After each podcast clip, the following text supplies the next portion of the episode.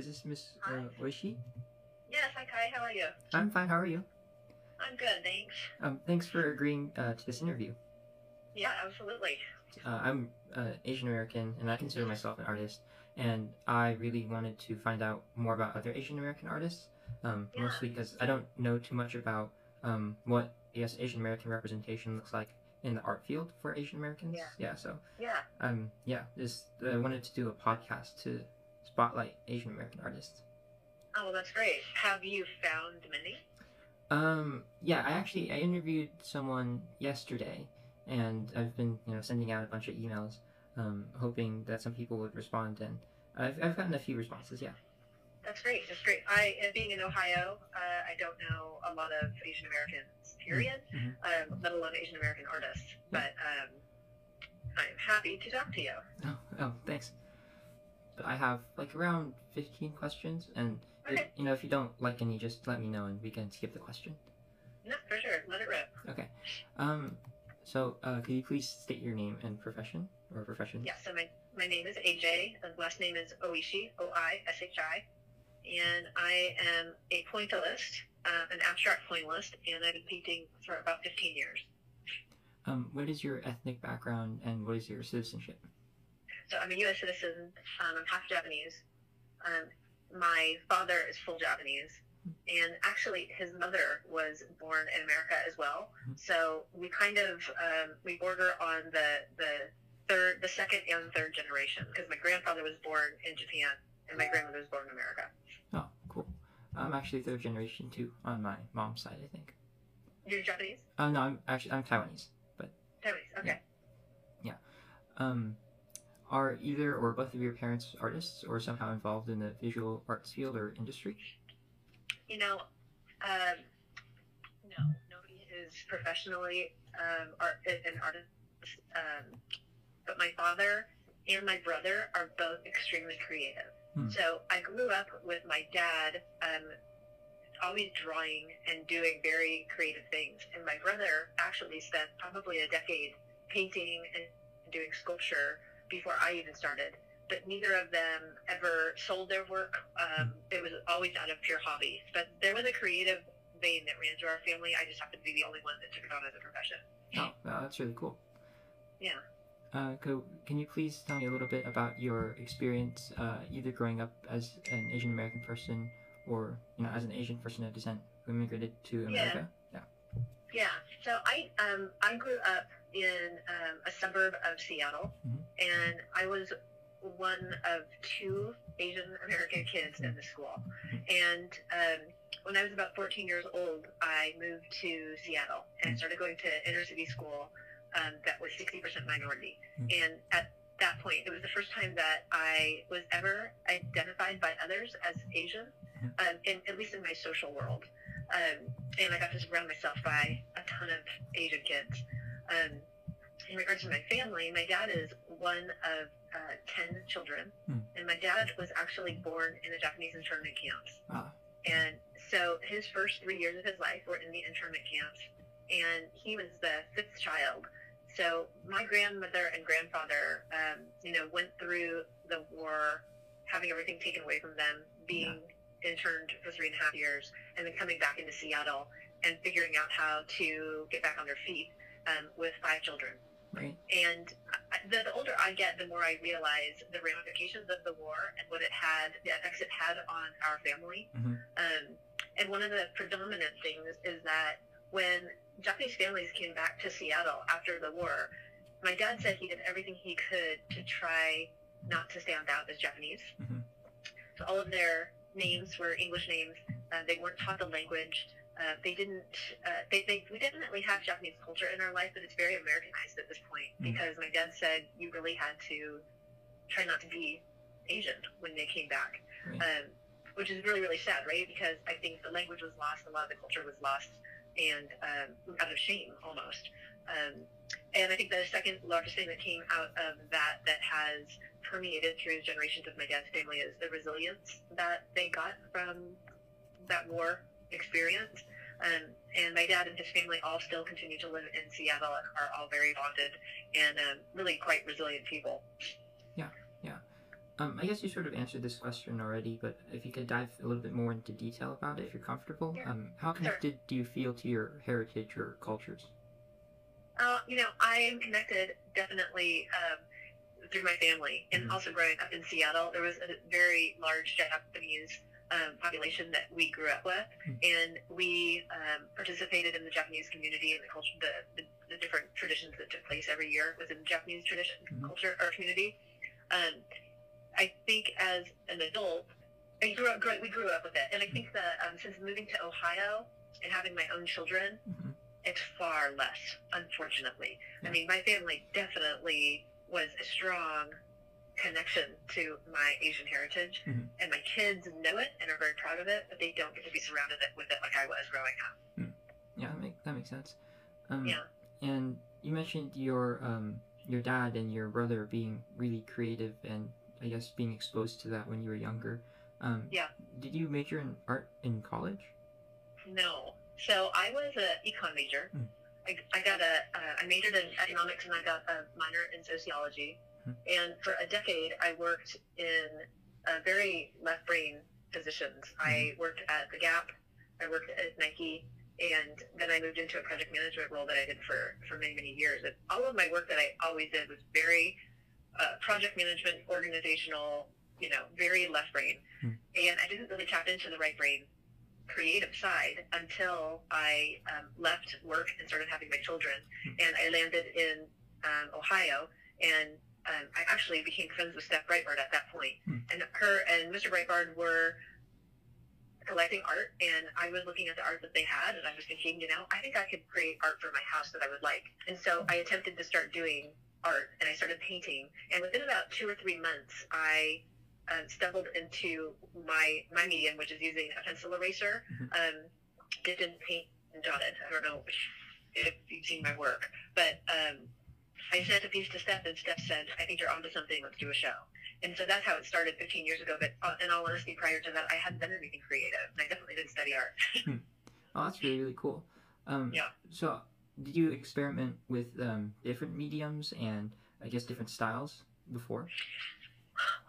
Not really. Um, when I when I first started, I, I literally went to the art store and I bought like you know a beginner's kit of paints and primary colors, and I sat down and the first stuff that I painted was like you know, monkeys and elephants and stuff in my daughter's rooms, Mhm. and uh, that was obviously not the art that I was wanting to hang on my walls, but I wasn't really sure what I was going to do. And uh, one day I picked up a pencil and I dipped it in paint and I dotted, and the preciseness of the circle I loved, and so I did a five foot piece with all dots.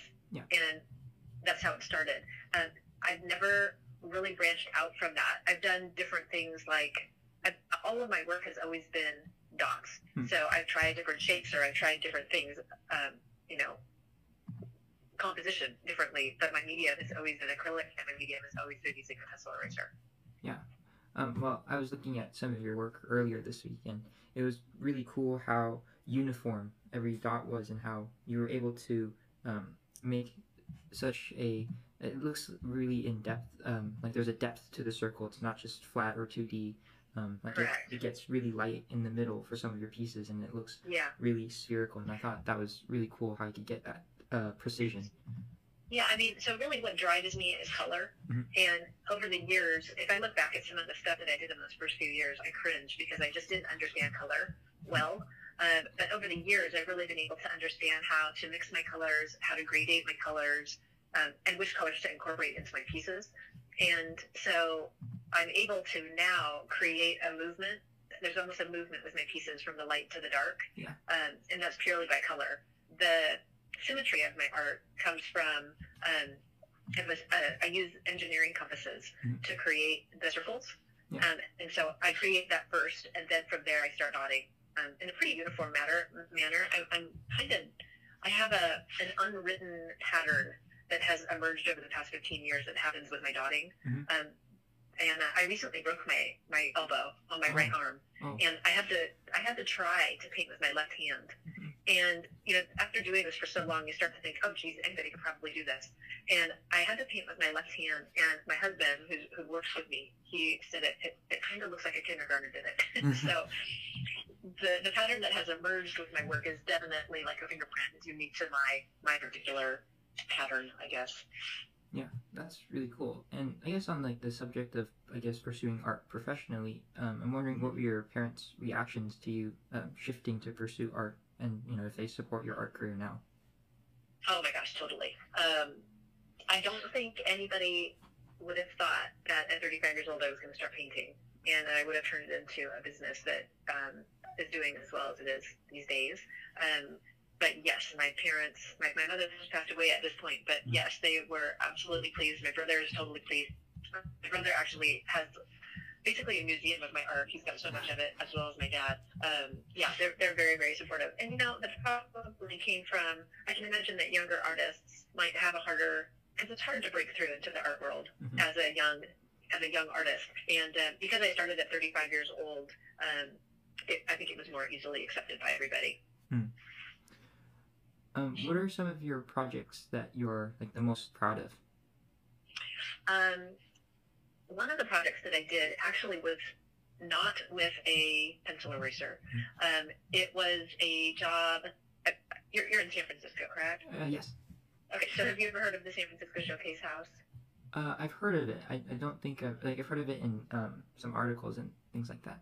Yeah, so once a year, a foundation picks a home um, in San Francisco, and then they um, choose the top interior designers to go in, and they really each interior designer is given a separate room, Mhm. um, a separate bathroom, the kitchen, whatever, and they get to do whatever they want to do. It just becomes a showcase home, and uh, I think this was about four or five years ago. One of the houses on uh, Marina Boulevard was um, chosen, and it wasn't like the Pacific Heights grand mansion homes that had been picked previously. Mhm. And the the whole outside of it was just white stucco. And Stephanie um, put her name in to do a mural on the outside of the house for the show. And they chose my work, and this is where the color, you know, comes in. Right. I created um, a you know a beautiful bullseyes uh, that we then painted onto the house. It took us four days to paint onto the house, and it was a, a collaborative effort between me, my husband, um, my brother, who's an engineer at Boeing, um, as well as Steph and her and her whole crew of ladies who came in and helped us get that on. That was really really fun to see that come together. Um, and then I think that the other one that was really great is just one that just recently finished. It was a it's for a firm in I think it's in San Francisco, South San Francisco called Cytokinetics, and it's my largest commission that I've ever done. Hmm. And it was 13 really large scale paintings that um, I just shipped and they just arrived in San Francisco. That one was pretty exciting. Yeah, that's really cool. So like the whole like the house uh, with the mural was like a really big canvas, and you could Yes. yeah that yeah that sounds awesome. It was cool. We had to figure out how to create compasses, a, a compass that would allow me to draw, you know, 24 um, foot circles. Yeah. And so, you know, and, and figuring out how to create a fulcrum and, and, and do this on a crane and then hand paint these, these um, three bullseyes that went under the house. It's on my Instagram if you look through it. It's very, it was a really fun project. Yeah, yeah, that sounds awesome. Um, so could you describe like your dream project? Maybe something that you've always like really wanted to do, but you know things just never really lined up for it. Oh, geez. I am, I continue to be surprised by the opportunities that I get. Mhm. And so I, I, I'm always just pleased with whatever comes my way. I don't, I think that, um, you know, my goals tend to be on a, on a yearly basis. My goals are about how to make sure that my galleries have the best work possible. And um, it's hard to keep up with, with what the galleries need and keeping them in inventory. And um, so I can't say that I have any big project that I'm striving for. I Mhm. think for me, it's about how do I run my business um, in the best way for those that are supporting me. Mhm. And I'm, I'm always chasing my tail. So Mhm. I, I'm always uh, behind. I haven't been able to hit that yet. So I think that that would be, you know, probably my, my biggest project would be to actually get all my galleries fully in inventory with fabulous work that they were able to show. Um, so what are some obstacles that you've encountered? You know, if any, being an Asian American person in the art world. An Asian American person in the art world? Yeah. I don't think I have had barriers. I think, you know, the art speaks for itself. Mhm. And especially as my art is um, is put out there through my my galleries. Mhm. I have seven galleries in the United States and Canada, and I, uh, you know, my name is Asian. Um, it's also not male or female, so Mhm. I I feel like um, the art speaks for itself, and that's what I love about it, and that's what I'm aware of as you know a, a mature artist is that um, I'm not worried about if someone doesn't like my work. Mhm. Uh, where I think that may have been something that would have held me back as a younger person, as a younger artist. And so, if anything, I feel like if I get the chance to meet a client and I'm, and they, they see that I'm Asian, Mhm. I think it typically helps. Hmm. I, I don't, I haven't been set back by it at all. Um, what about in like you know the non-art world? Just being an Asian American person in general, have you faced any obstacles um, there? Um, I know my family has. Mhm. Um, you know, obviously, growing up Asian after the war was uh, a huge disadvantage. Um, I think my brother probably has, uh, just as a, a, an Asian male, has probably come up against more prejudice than I have. Mhm. I think that moving to Ohio, the I'm pretty optimistic high, so I don't let too many things uh, get under my skin or bother me. But Yeah. I think that there is an underlying ignorance Mhm. in Ohio to um, to diversity, and um, I watch with my daughters who are quarter Japanese um, in a predominantly white school um, field questions like, um, are, are, "Are you Chinese?" Mhm. Um, no. Are you? Well, you know, it's like, what kind of Asian are you? Or are you? You must be Chinese if you're Japan, if you're Japanese. Like, there's there's such an unbelievable ignorance to, to being uh, Asian American here. But I don't think I've been prejudiced by it. I just, me and my girls have had to field dumb questions. Yeah, I've, I've, I've been there too, um, and I totally get it. It's just it's really tiring, and yeah. It's a, it's uh, and you know, my young my, my youngest is 12 Mhm. She's been fielding questions from predominantly young white boys. Yeah. Since she was like in kindergarten, Yeah. and we're like, oh my goodness, this you know, she has the right answers. She understands how to answer them. Um, and my my middle daughter actually had a very good friend of her ask her if she was if she considered herself Asian or white, Hmm. and Lily said Asian, and the girl told her, well, you're not, you're white. Hmm. And Lily had to say, well, I know you see me as white, but if you came to Seattle and you saw my family, you would understand that I'm Asian. Yeah. she had to explain it. Yeah. Wow, that's that's really tough. Like it's especially at such a young age too, since kindergarten. Yeah. Wow. But I think that probably speaks to the Midwest um, systemic racism that happens. You know, Yeah. they don't even realize that asking those questions just comes across as Yeah. ignorant and, and stupidity, the stupidity of it. Um, yeah. So on like my next question, um, so are there any like Asian American artists or creatives who have previously inspired you or currently inspired you, if any? Well, Yayoi Kusama, uh, do you know who Yayoi is? Oh yeah, she does the um really cool sculptures with the dots, like the pumpkin. And with the dots. Yeah. Yes. I mean, everything is dots with Yayoi. I, I mean, she, I love seeing, and I actually was just down in Miami at Art Basel, which is a big international art fair, and I got to see a Yayoi in person, which was really cool. Wow. Um, so I think she's, she's probably one of, you know, I just love seeing all her stuff, because I'm also dots obsessed. I, I have to force myself not to wear dotted clothes or I'm going to turn into a dot lady. Um, so that's that's one. Um, and then I do follow um, some different um, Asian artists. Um, I don't even know their name. I'm looking at their Instagram. Their work is very very different from mine. Um, Kenji, what is his name? I'll tell you just because it's amazing. You should look at it. Kenji um, Kenji Hoshi. Uh, is one of the artists that I've been following lately, and his color is really fantastic. He kind of has dot-like work, um, but his his um, what's amazing about it is the shadows that he's able to create. Yeah. Oh, with like the the I guess it's like the brush strokes. Yes, Yeah. it looks like the paint is off of the canvas. Mhm. Yeah. Um, love Kenji Hoshi, and then there was one other guy. Let me see if I can remember. Um,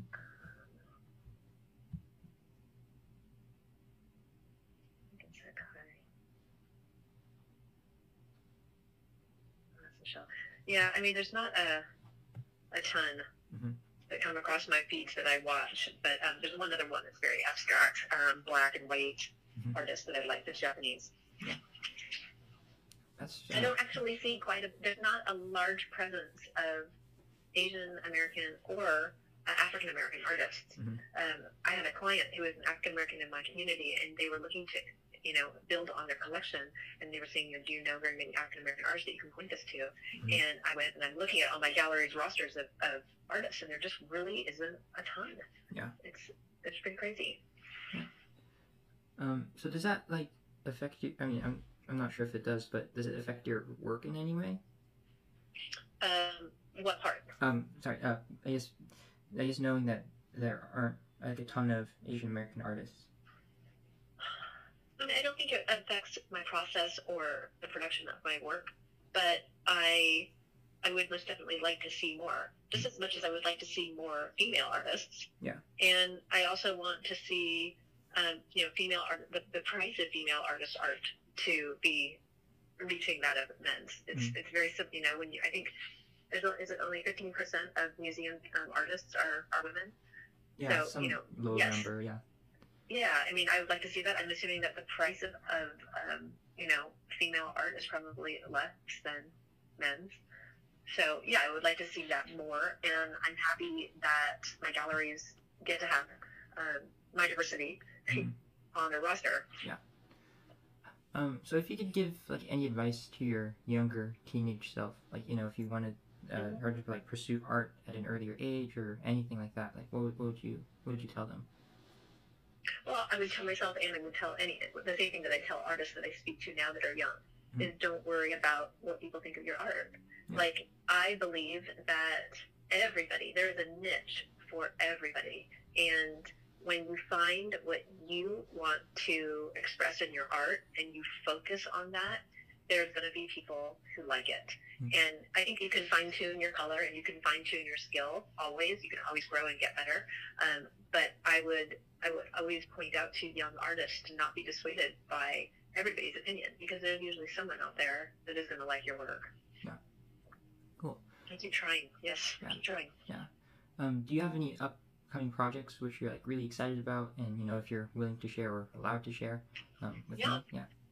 Well, we just finished. Um, so Stephanie just went to Miami and did Art Miami. Hmm.